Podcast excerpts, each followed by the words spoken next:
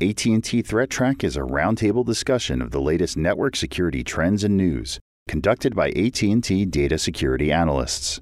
Complete video of this show is available at techchannel.att.com.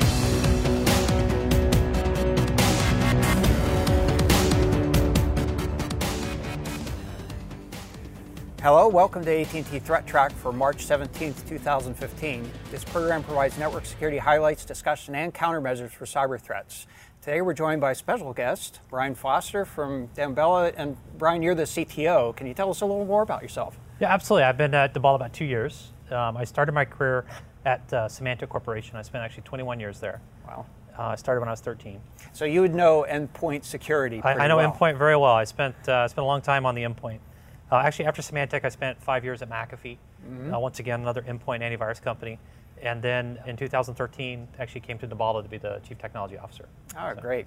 Well, welcome. We really Thank appreciate you, you coming here. here. today. Did you come from California today? No, actually, I flew. Uh, I have an apartment and an office down in Atlanta, so I flew there yesterday, and okay. I just flew up for the day from Atlanta. All right, so. great. Well, we're, we're very glad to have you here. Glad and here. I think we'll get a chance to talk a little bit about endpoint security yeah, a little bit later. Yeah, I'm hoping to join in a lot of the talks and subject. I mean, I want to talk endpoint a little bit. What's you know, I, I, the, I'm, at, I'm on the network now, you know, which is I think my appropriateness for this this uh, session. Mm-hmm. But a lot of history on the endpoint and a lot of interesting things going on in that area. Yeah. And I'd be curious to get the panelists and, and have a discussion about it. Yeah, so. looking forward to it. Uh, Thanks. that whole area is evolving in terms of how it gets used it and, sure uh, and the function it performs yeah. for us. And regular Matt Kaiser, welcome, Matt. How's it going? it's going well, thanks. And uh, Jim Clausing online, welcome, Jim. Hey guys.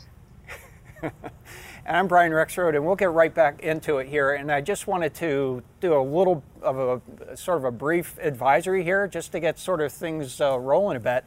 Uh, you know, it's tax season, and uh, of course, nobody likes to do their taxes, but there is a motivation to do it a little bit earlier than you might have done it otherwise. You know, the IRS has come out with a uh, what they call a taxpayer guide to identity theft, and basically what they're pointing out is that you need to be careful about identity theft as it relates to your tax filing. There has been, and I think the peak was really last year. There was a sort of a peak in fraudulent tax filings that were taking place, particularly in federal returns. And then there was a uh, sort of an incident this year that was uh, detected. I think it, that actually I think TurboTax had brought to the to the to light around filings on state returns. And basically, what these uh, these fraudsters are doing is they're filing a return before the uh, the legitimate user can file, and obviously they're gonna they're gonna bake the numbers a little bit so they get a nice big return back, and then you might see that subsequently. So it's a form of identity theft. In order to file a return, you have to have, a social security number. Now, I read an article that suggested that perhaps TurboTax might have been at fault in the sense that maybe information had been stolen from TurboTax. I personally, you know, there, I don't think there was any evidence to suggest that. There's a good possibility that end users may have been infected, maybe previous users of TurboTax, or even using other products, probably had information on there if they got infected on their computer that would basically give uh, attackers access to that information. So uh, the advice here basically is to uh, make sure that you're protecting, if, particularly if you're using, using, your own computer, that you're protecting that computer and the information about your tax filings and also personal information like social security number to help protect against fraud. But I think one of the probably the best ways to protect is to file as early as possible. Okay. Maybe I'm providing this advice a little bit late, but it's still well before April 15th. Uh, file as early as possible and then to uh, hopefully uh, subvert any uh, attempts to uh, file on your behalf. Yeah, Brian, so, maybe add two things to that. I think yeah. you know, one, uh, IRS is never going to call you, right? I mean, I think um, I don't know if you get those radio spots out here. I, I live in, on the West Coast. We get those radio spots, mm-hmm. and my, my mom is recently living by herself. Mm-hmm. And she's gotten one of those calls. You know, mm. and I, I preach to her all the time. So, she so these are fraudsters trying to get information. They're, they're trying to call you. you, to, to say, hey, we're at the IRS, trying to verify your claim. Mm-hmm. You know, can you give me your social security number and some other information about you, which is basically ways of getting her identity data.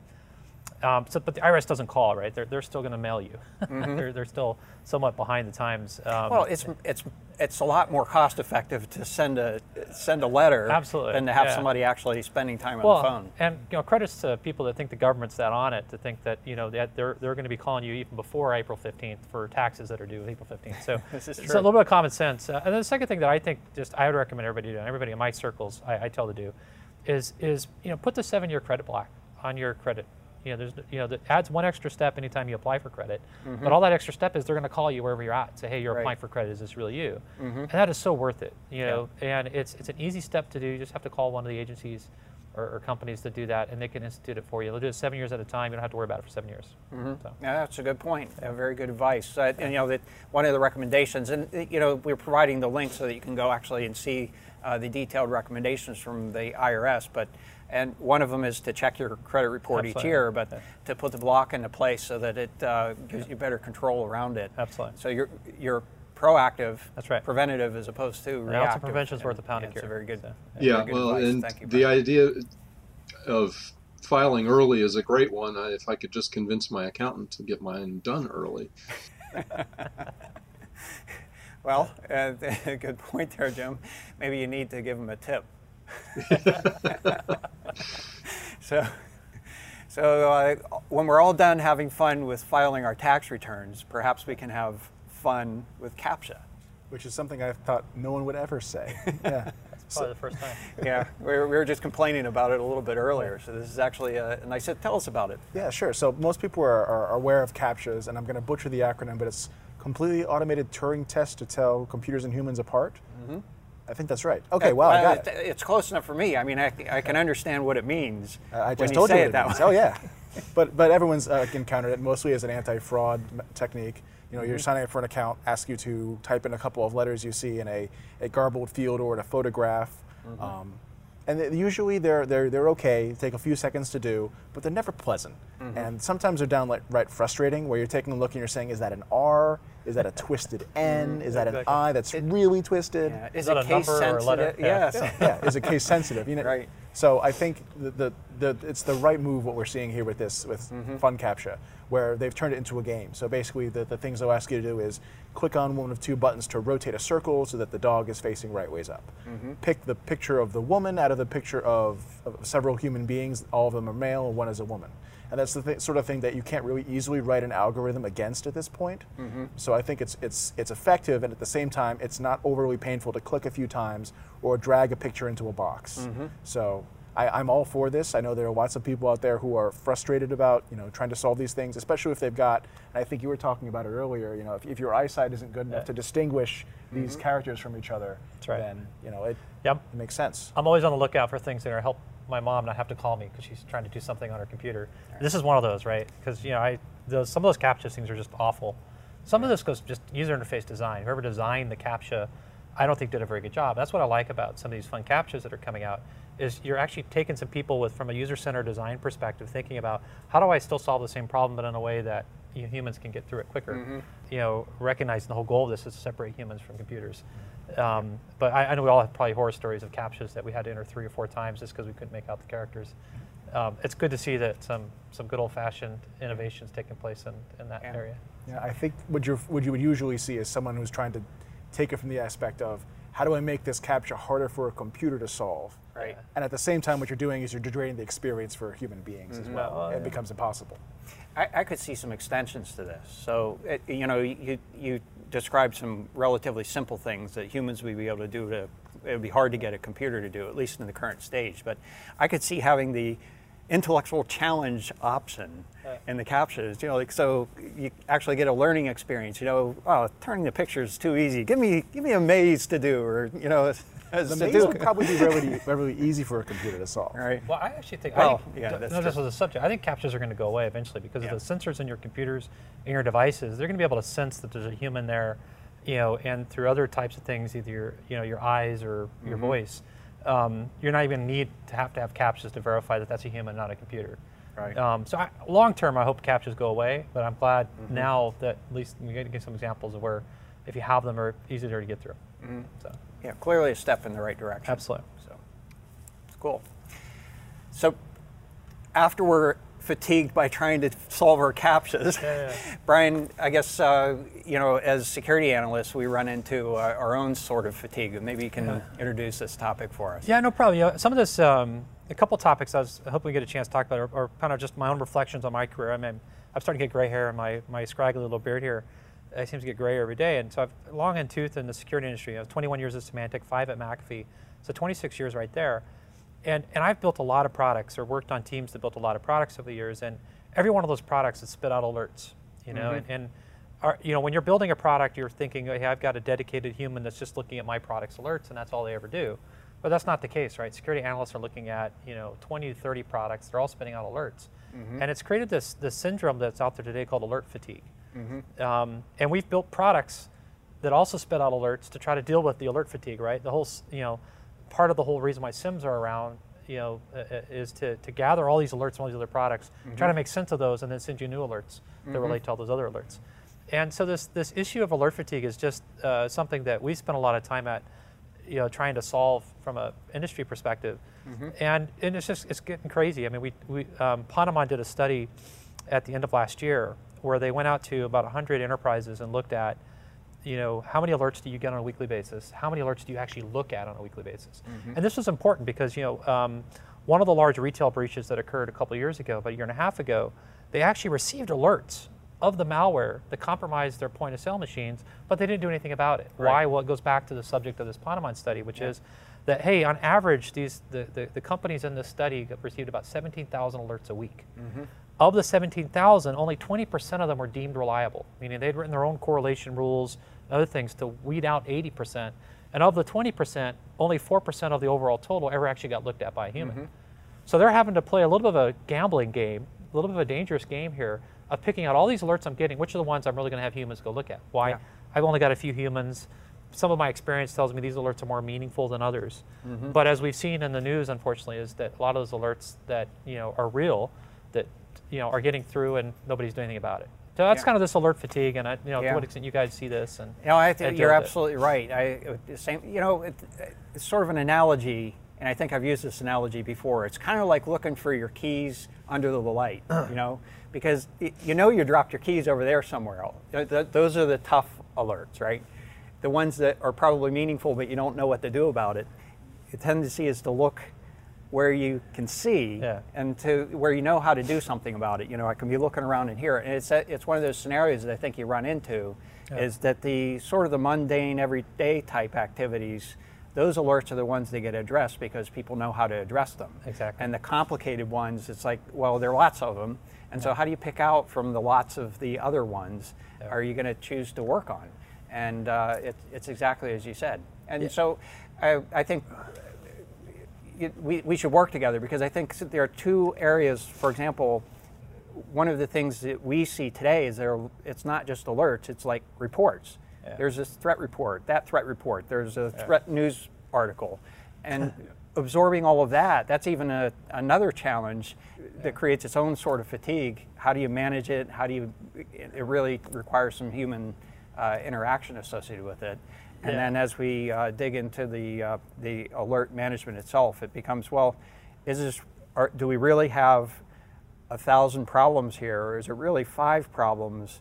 And it's a matter of figuring out the connection between these different things. Yeah, And- being able to automatically identify what's the what's the signal in the noise Mm-hmm. is is critical, and I think that's that's the trick, and that's where I think the industry, both from a technology but also process and people perspective, we're going to get better uh, Mm-hmm. because we have to. And you hit on one thing to, to which is true. It seems like every other startup right now is a threat intelligence company that has some unique view of the internet and threats and and so we do have this now overload of all this threat intelligence. Mm-hmm. We almost need some threat intelligence feeds that's making sense of all the other threat intelligence feeds Right. you know and that's a challenge and once again i think you know industry is going to solve that with technology trying to find but at, at the end of the day it's also there's going to be a human element to that as well because you, you do have to you do have to apply some experience in this space human experience to say this threat from this feed plus this feed means really this mm-hmm. you know and if you can productize that you can go make a lot of money Yeah, So- absolutely true. You know, it's interesting you mentioned it. There, there are actually so many niche threat activities taking place now. Yep. There's one we know denial of service attacks. There was one we actually talked to that they their focus is fraud in gaming. yeah okay Just game fraud, you Yep. know, theft of identity, you know, gaming credentials, and Yeah. it's like you, you can actually build a business out of that. Well, that's funny. So there's actually a, a, a, a company in China named Kingsoft that makes an online game there, very popular. They built their own antivirus company just because their you know gamers were getting hacked for their credentials. Mm-hmm. Yeah. So they built an antivirus product that they sold to their existing you know users of their product with the sole intent of just protecting their game. Mm-hmm. But it's that same you know that same relationship. You know, as I've got these gamers, they they spend all their lives and have this digital currency that's worth real money and for some some people, and protecting it's very important. So Mm-hmm. Yeah. that's good. So uh, it, it's a little tangential, but even just evaluating threat intelligence companies, Yep. one of the very important and subtle- subtle things to dig into and understand is what is their niche? What is how are they learning about the threat intelligence? Are they gaining it from a number of uh, external sources and sort of bringing things together, or sometimes they have certain technical capabilities that really contribute to their their inputs? And uh, really getting a handle or a, a, an appreciation for where they fit in and how it applies to your organization, That's right. I think is very important. So, Yeah, it, it just one other point on that. I mean, I think um, there's this notion of a detection bias, which Mm-hmm. is um, a lot of these alerts going back to the other topic, of alert fatigue. A lot of these alerts you're getting are from security products that knew to send you an alert. Mm-hmm. So, you know, they're not sending you alerts obviously on things they don't know to alert about. And so when you go back to threat intelligence feeds and trying to analyze which ones are more important than others, which ones are more valuable, is understanding the source is critical. And is that unfiltered, for example, network data that that's built off of, or is it coming through filtered firewalls and IPSs? In which case, you're, you're missing some of the context possibly that was there originally. You know, and so like I said, there's a bunch of these little threat intelligence vendors that are all looking at, at different ways of differentiating and being unique. But understanding the base of that is very critical. So I totally agree. yeah. You know, Damballa was really one of the groundbreakers in this whole area. Started was. out with DNS analysis and, right. and getting some real insights in how botnets were operating that, That's right. in, in ways that most other organizations really had no insight into. So Absolutely. I mean, that's, that, that understanding that unfiltered data, and, and then you know using that for whatever secret sauce as a company, uh, Damballa and others that you use, I, I think is critical. Yeah, very cool. So I guess to get to some of the more, uh, uh, I guess, day-to-day activities, I guess, Jim, maybe you can tell us a little bit about some of the patching activities in, uh, in iOS. last I guess it was last week, um, Apple pushed out iOS 8.2 um, for iPhone, and the the big thing in there was they fixed a vulnerability that uh, if you were sent a specific type of SMS message, could reboot your phone. So that was the the big security fix that I'm aware of in in iOS 8.2. So if you if you're using an iPhone and you got prompted to to apply that update, I would go ahead and do it. Sounds like a good idea. So, if I can understand a little more uh, specifically here, it, was that a potential? Did that have potential to do other things, or was it just a sort of a denial of service vulnerability? It, it was it was mostly a denial of service attack. It, um, it was a as a, it was a special SMS message, a, a flash SMS or a class zero SMS, um, and that uh, as far as I can tell, as far as I've been able to find uh, folks writing about it, all it could do was restart your phone, but that still could be annoying. Uh, It certainly can be annoying. I, my, my wife was complaining the other day that she was trying to navigate. She was trying to pick me up. I was getting the car serviced. her, her phone wasn't working the way it was supposed to. So that's uh, Well, what's interesting about this this vulnerability, I, mean, I guess two things. One, this 8.2 update is the update everybody needs to get if you get an iWatch. So all one five percent of you, however many people are going to go get the, the iWatches or whatever they're calling them. so it's a feature update. as It's well. a feature update to, to enable that. But this is interesting. Like, um, uh, I don't know if you guys are familiar with those Angie alerts on the freeways. Like, if, if, a, if kid's abducted, they send it in. And if you ever notice, you get those alerts, and maybe flash floods if you live out where there's flooding. You'll get these alerts on your phone, which pop up differently than your normal messaging app. Well, that's the messaging service that this vulnerability took advantage of on the iPhone. Um, and, and that's the messaging service where there's a vulnerability that, you know, it could cause your phone to reboot and reboot. And that's the, that's the vulnerability that they closed with the update.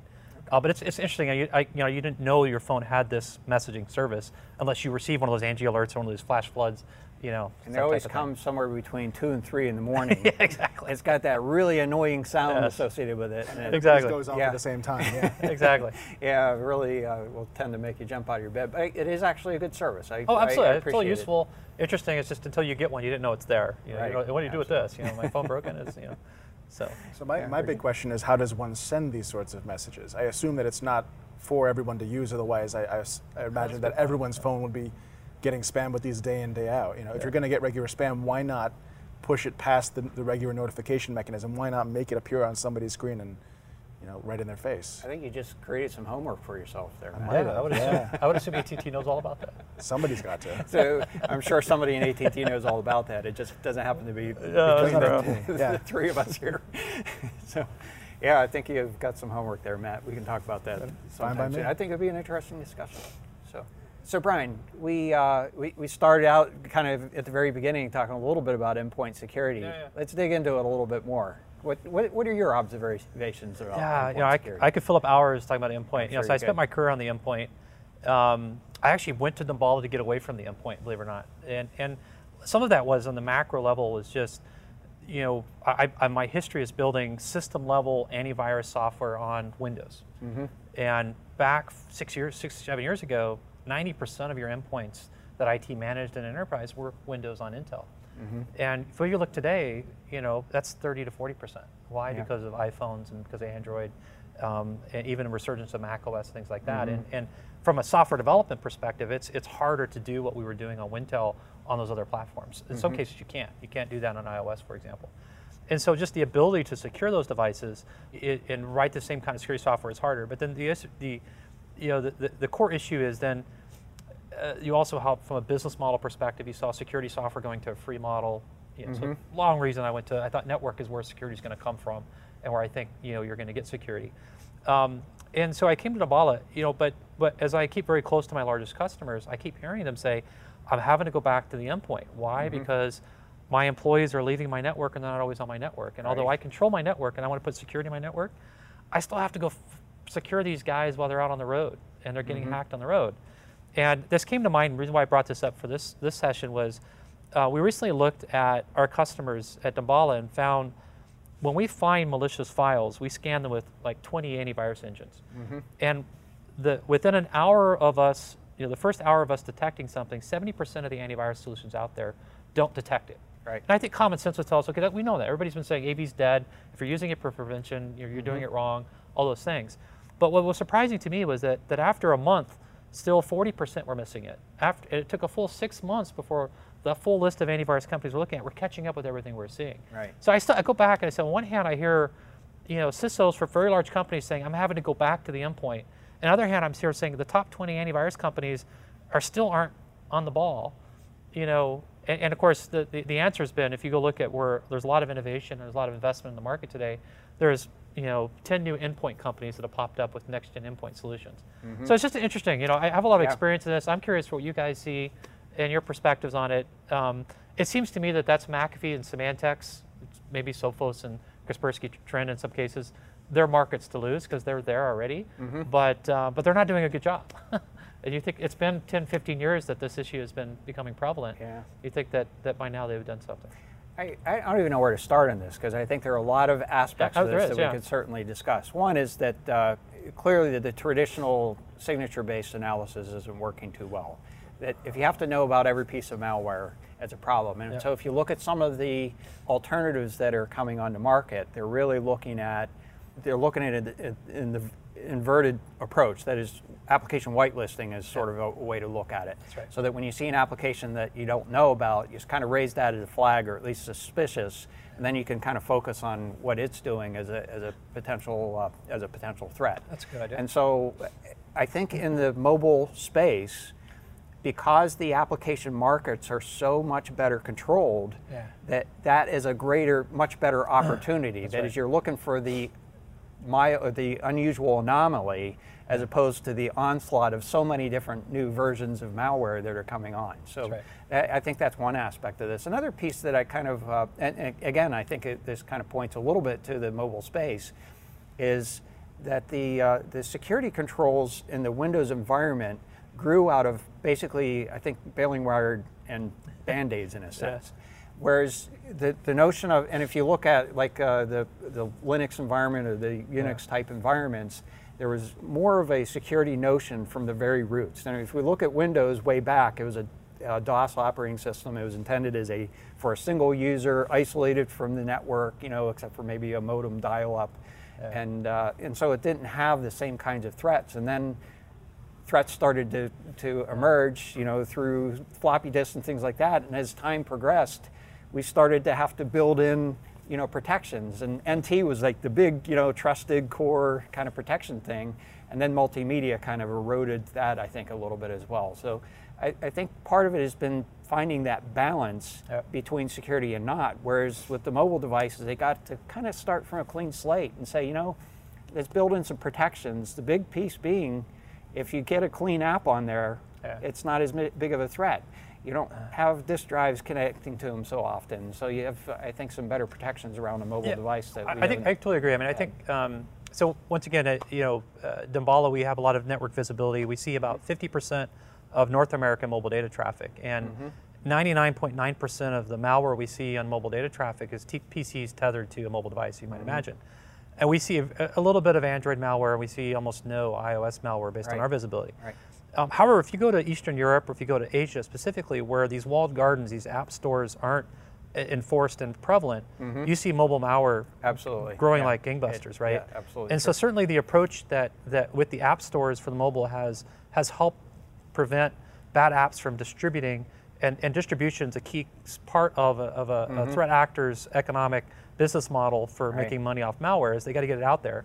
And if you can't get it out there on enough mobile devices, you can't make money off. Well, in Asia you can, parts of Europe you can because of the, the, the lack of the app stores, if you will. Mm-hmm. And I think that's that's that's definitely solving it. And I think, and I do think what's going to happen is, I mean, McAfee has a whitelisting solution, for example. I know because I, I, I acquired it when I was at McAfee.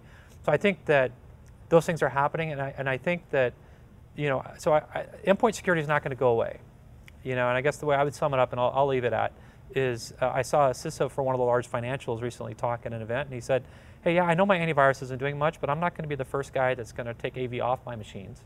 and replace it with something else because I don't want to be the guy that's in front of the you know congressional subcommittee saying, hey, why, why aren't you running AV? But everybody else is. You know, one of those things. So it's well, uh, the auditors expect it. so, exactly. yeah. yeah.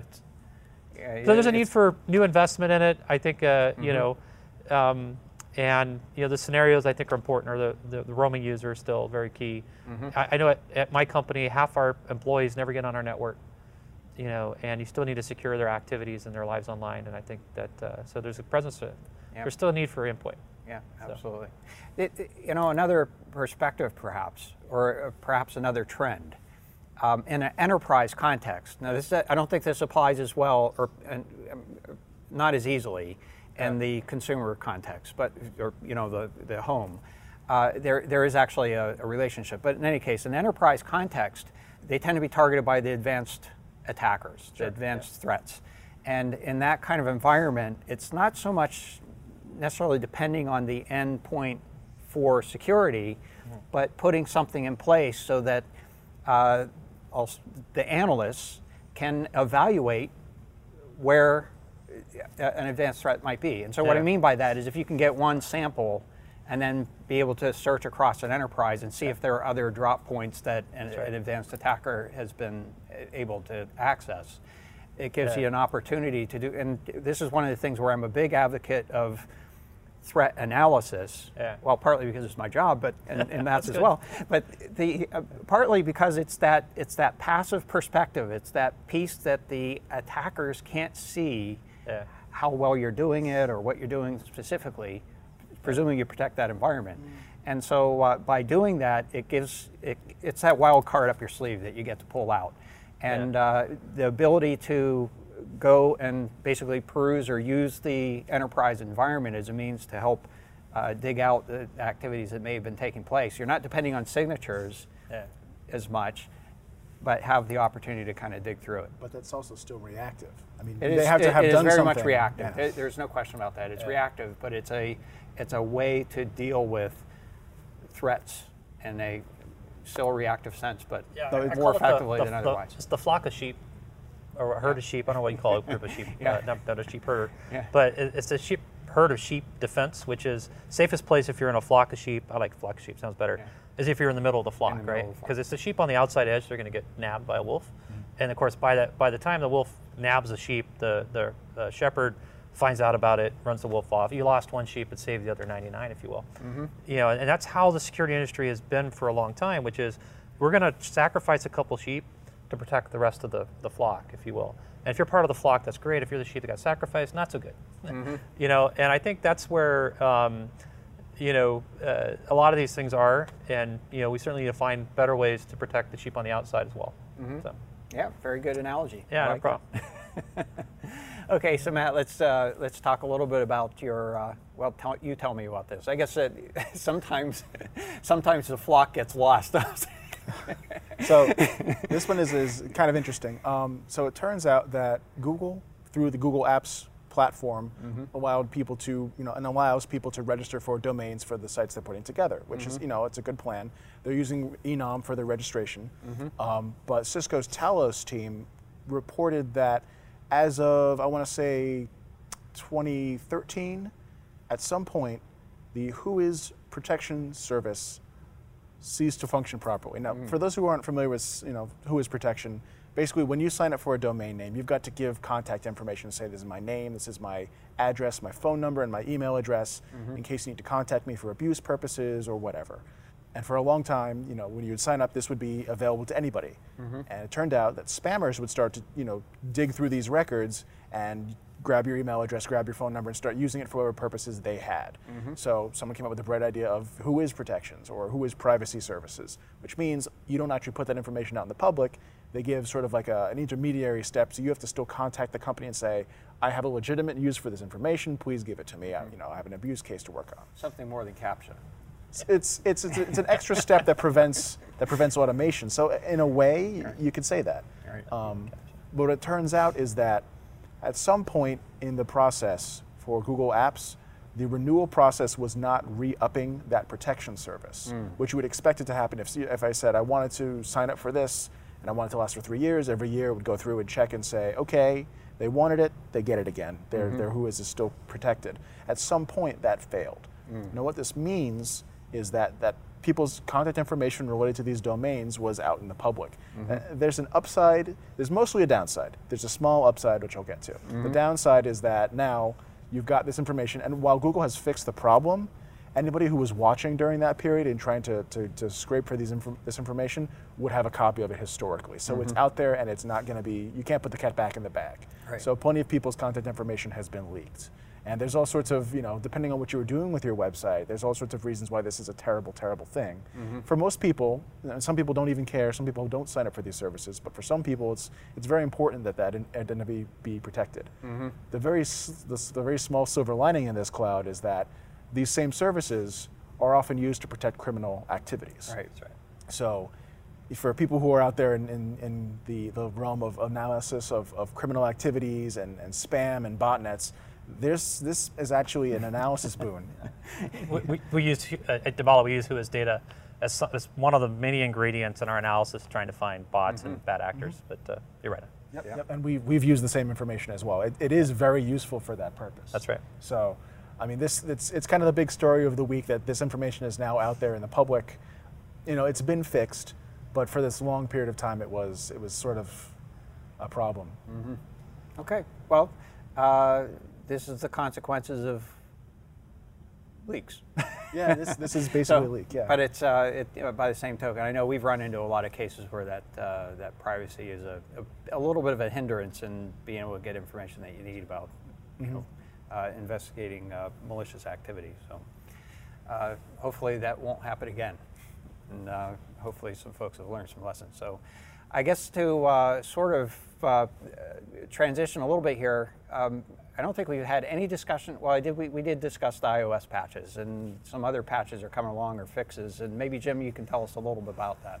Yeah, uh, this is one that I'm sure we'll be talking about on next week's show because uh, OpenSSL uh, sent out an email to their announced list earlier this week that they will be providing fixes, new versions on Friday, the 19th of March. They have not gone into any detail about what is being fixed, other than to say mm-hmm. that it is a high risk uh, vulnerability that they're patching. Wow. High severity is what they said. Um, so think think something along the lines of um, Heartbleed or Poodle or Freak or something like that is uh, is what my Mhm. guess is. We'll know Yeah. we'll know a lot more next week, but it's coming, so be ready to be patching.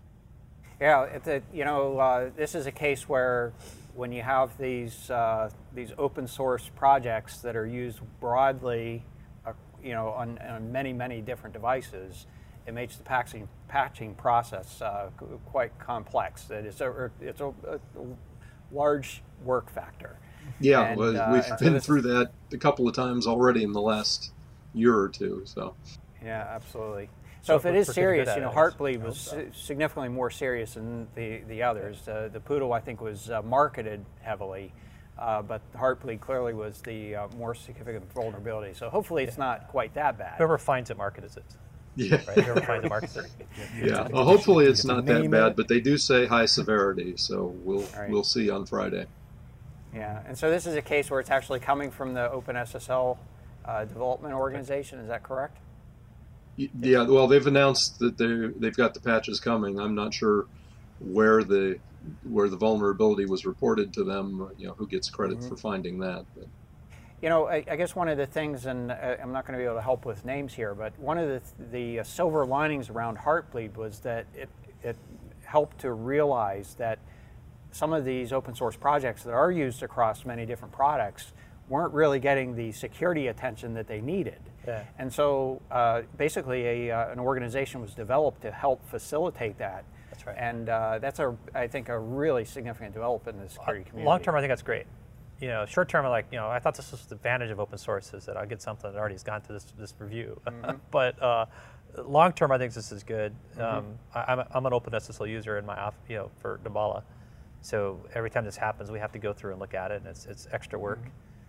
Um, but uh, long term, that's good. Short Yeah, term is a pain for all of absolutely. Yeah, it's a painful, painful to have to go through Yeah. the, the cycle of fixing these. But uh, you know, keep, rest assured, there'll probably be more of these. right. And so, refining the process of patching things associated with OpenSSL, recognizing those and being Yeah. prepared for it is going to be uh, perhaps a good thing in the next year or so. And in fact, there are some others that uh, we should be paying attention to as well. And I think uh, they are trying to get those incorporated as a part of that activity. So let's take a uh, look at the internet weather over the last week or so here. And the first item they have here is bytes on source port 161 UDP. Uh, that's Simple Network Management Protocol. And we talked about this last week. It was basically the early phase of some denial of service attack activity. As we reported last week, it was actually a, a reflective denial of service attack against a target in China. I think there's some diversity in the targets here. That is, it's, it's changing over time. So the uh, more recent targets, I don't think actually are against China. The more significant aspect here, and to correct a mistake from last week, we're seeing attacks up in the gigabit range. It's not tens of gigabits, but the, the uh, certainly the gigabit range. So that's a significant consideration. That is, we had not seen that previously. So somebody has uh, basically uh, cracked the code here in being able to uh, increase the effectiveness of SNMP based uh, reflection attacks. So that's significant. You want to pay attention to that. Make sure that you're not exposing SNMP unnecessarily. Uh, but I think most of the, uh, the traffic is coming from uh, uh, some other places. Uh, so in any case, keep an eye on that. Hopefully, this isn't a growing trend. We did see some increase, excuse me, decrease in activity over the last week or so, but um, we're going to need to keep an eye on that. Looking at the top 10 most probe ports, uh, at the top of the list here, port 22, followed by port 23. Uh, we're going to look at some of these a little bit more closely. Port 135 TCP, as we've been seeing a lot of uh, probing activity on that one as well. 443 TCP, 445 TCP, port 80, 8080, that's you know basically web web proxy. 1900 UDP, that's simple service discovery protocol used in the reflection attack activity. We have a new one here, port 9200 TCP. We'll take a little closer look at that as well. So uh, first drilling into uh, port 135 TCP. This is associated with Microsoft uh, DCE endpoint resolution. I'm showing 90 days of activity here, and as you can see, traditionally we had seen an awful lot of activity here. It actually has gone down significantly, so uh, I think that's uh, that's a good thing. Now, overall, all of this activity, regardless of the uh, the volume, is really to a large extent attributable to one organization that's performing this activity. Multiple address, addresses, I think on the order of dozens of addresses that are, are performing this. The reason that we know it's uh, basically related to the same activity, first of all, they're kind of registered under the same name. And uh, secondly, the, uh, the activity goes down and up together. And so uh, we're, we're still a little unclear what the objective is here. This was actually, Brian, uh, this will be new to you.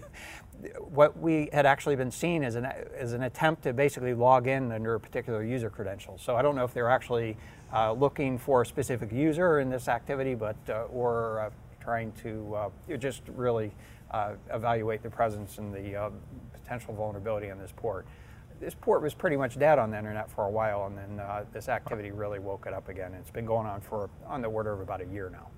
Uh, next item here is scan probes on port 23 TCP. That's Telnet, and uh, we've been tracking this activity. It's really Internet of Things, or well, I like to say Internet of Insecure Things. That is, those devices that are not well designed for connection to the internet are exposing uh, port 23 telnet. Oftentimes times have a uh, default password that allows the attackers to basically walk into the systems, and users are often unaware of that. This is a case where we see another sort of spike in activity. Uh, in the last few days here, where we're seeing a lot more probes. In this case, we're not seeing a lot more sources doing that probing, and then there's been a decay after that. So normally when we see a lot of sources doing the probing, you know, big increases, we know that's a botnet being controlled together. This is a case where we're seeing just a handful of addresses that are creating a lot more probing activity. There are ways to use botnets to do that, and uh, perhaps that's a possibility, but in this case, um, uh, it certainly isn't showing as lots of different IP addresses. Looking at the top 10 most sources doing the probing, uh, regardless of uh, what I just described, port 23 still is at the top of the list by far uh, followed by port 445 TCP, and then uh, we have some ICMP and a couple of point P2P type activities taking place, and then uh, followed by 1900 UDP, and that would be uh, again associated with uh, reflective denial of service attack activity using simple service discovery protocol.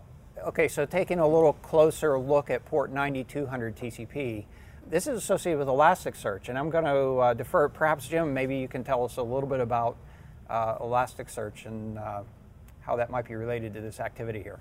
Yeah, Elasticsearch is a, Elasticsearch along with Logstash and Kibana are three pieces of technology that get used together a lot in log aggregation and making nice dashboards out of it. Mm-hmm. You know, people have used it as a poor man's Splunk replacement.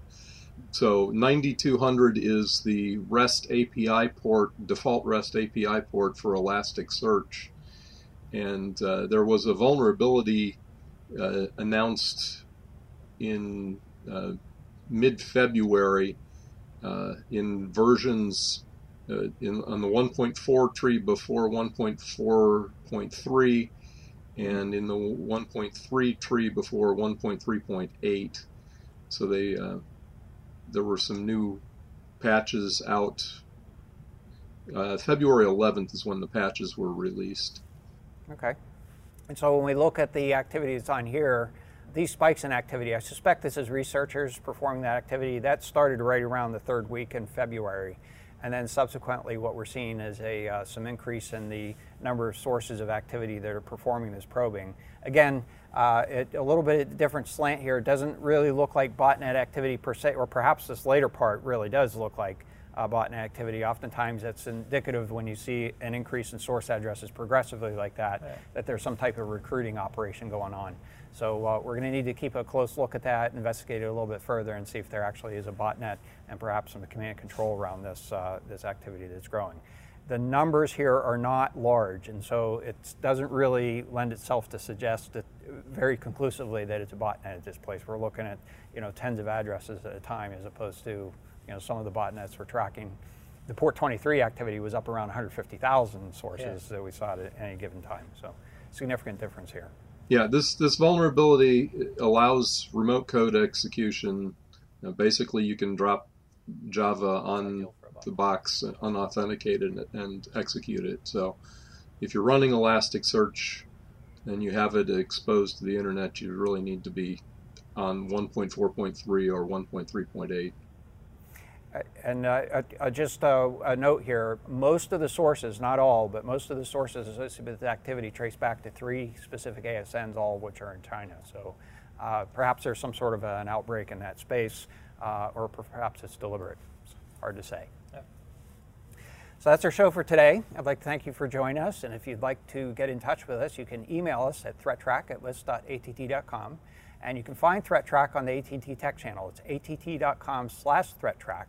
Uh, it's also available on YouTube as well as iTunes. And you can follow us on Twitter. Our handle is at ATT Security. And Brian, do you happen to have a Twitter handle? Yeah, I do. It's at BC underscore Foster. Okay, very good. So if you'd like to uh, to uh, acknowledge Brian's participation here, very much appreciate you being here today. Awesome being here. Thank you. Uh, thanks, Jim. Thanks, Matt. I'm Brian Rexroad. We'll be back next week with a new episode, and until then, keep your network safe. The views expressed on AT&T Threat Track are those of the participants and do not necessarily represent the views of AT&T or any other person or entity.